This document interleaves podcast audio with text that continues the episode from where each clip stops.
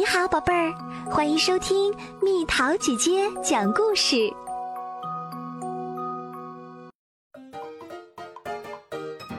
到点儿啦，麦克斯！该起床啦，麦克斯！妈妈在叫我。我打着哈欠看了一眼手表，七点。每天早上我都在这个时候起床。然后在八点零五分赶上校车前，把所有该做的事情全部做好。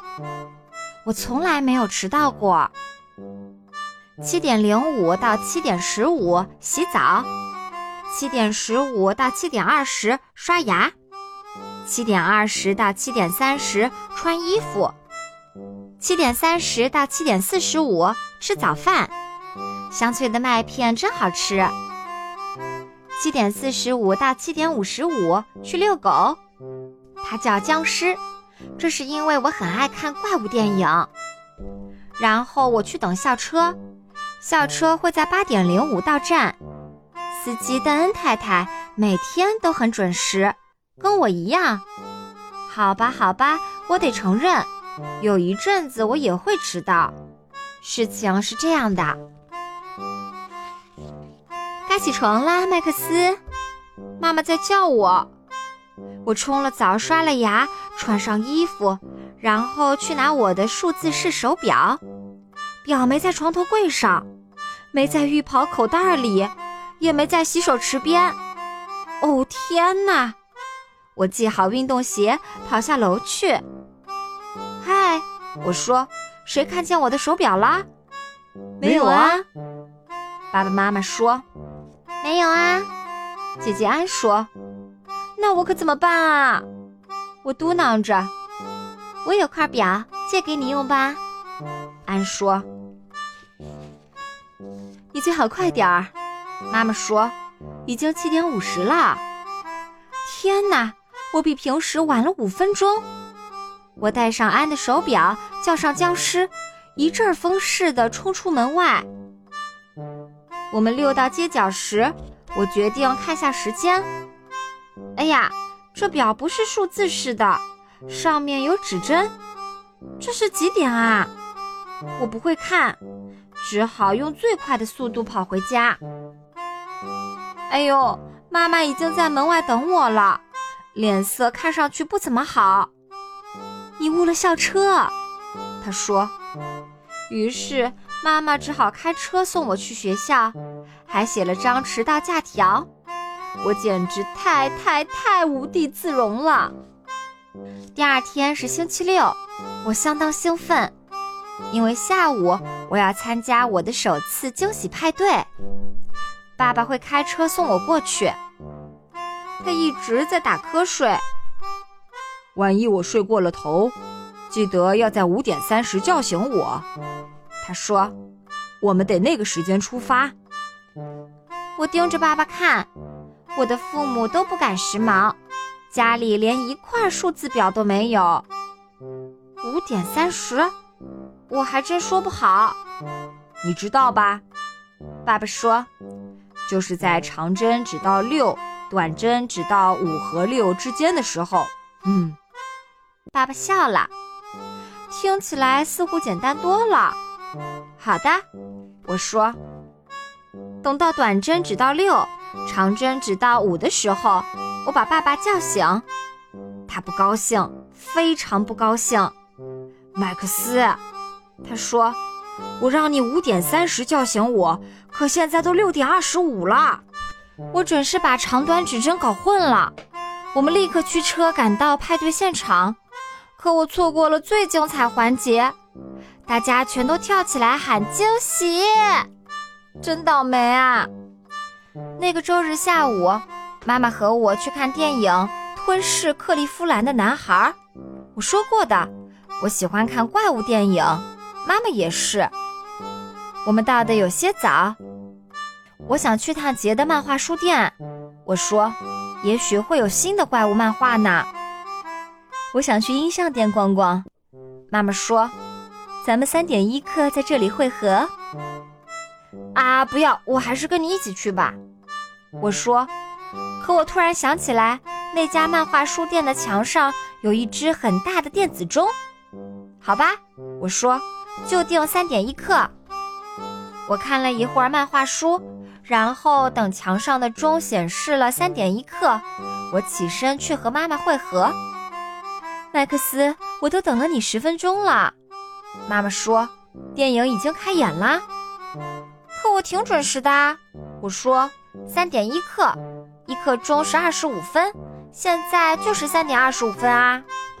不对，麦克斯，妈妈说，一小时是六十分，一刻钟是十五分，三点一刻是三点十五，不是三点二十五。就这样，我们错过了电影，我感觉糟透了。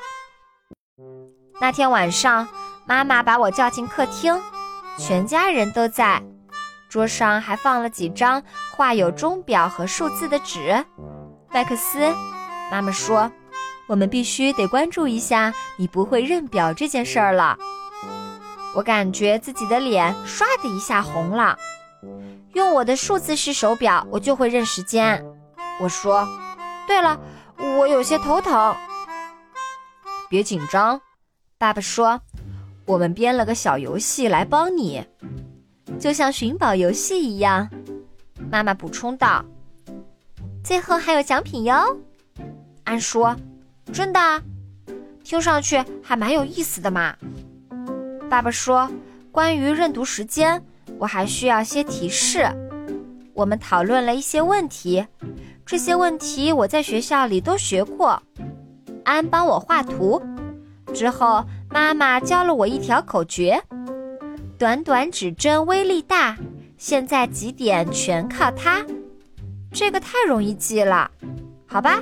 我说，我的第一张任务卡在哪里？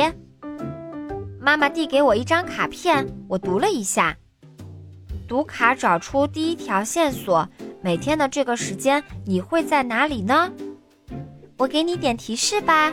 安说：“不用。”我说：“我自己可以完成。”我开始盘算，时针指向七，说明是七点多钟；分针指向十二，那就说明是七点整，并不难嘛。每天早上七点，我在干什么呢？起床。第二张任务卡。一定就在我的房间里，可在我房间里的什么地方呢？哈哈，七点，我还在床上呢。我把枕头挪开，下一张任务卡就在这里。滴答滴答在计时，现在几点？你可知？好吧，时针指向七，而分针指向一。我知道，按照每五分钟一格来计算分钟。既然分针指向一，那就代表七点零五。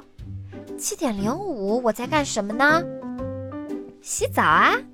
我跑到浴室，在肥皂盒上发现了另一张任务卡，卡片黏糊糊的，可还能看清楚。下一张任务卡离我很近，就是此刻所在地。嗯，时针指向七。而分针指向三，所以时间是七点十五。我每天七点十五都在刷牙，没错儿。下一张任务卡就裹在我的牙刷上。再有一项，你就完成任务了。每天此刻你在做什么？时针在七和八之间，分针指向六，所以时间是七点三十。每天七点三十，我都在吃早饭，越来越简单了。又对了，卡片就放在餐桌上。钟表卡片并不难，想想谁总汪汪叫？僵尸！我叫道：“七点四十五，我要遛狗。”僵尸一溜烟儿的跑进厨房，爸爸妈妈和安紧跟在后边。祝贺你！他们喊道。我看到僵尸嘴里叼着个信封，里面就是去看怪物电影马拉松的票，简直难以置信！我从没想到我还能去看这个，太好了！我说。我的数字式手表还是没有找到，但这已经不重要了。现在不管什么样的钟表，我都能看懂。而且，就像我说过的，我再也没有迟到过，有时还会早到呢。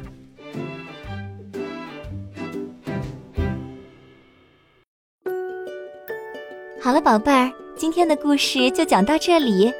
如果想和蜜桃姐姐聊天，可以在微信公众号搜索“蜜桃姐姐”，关注我，在每天的故事评论区留下你想说的话哦。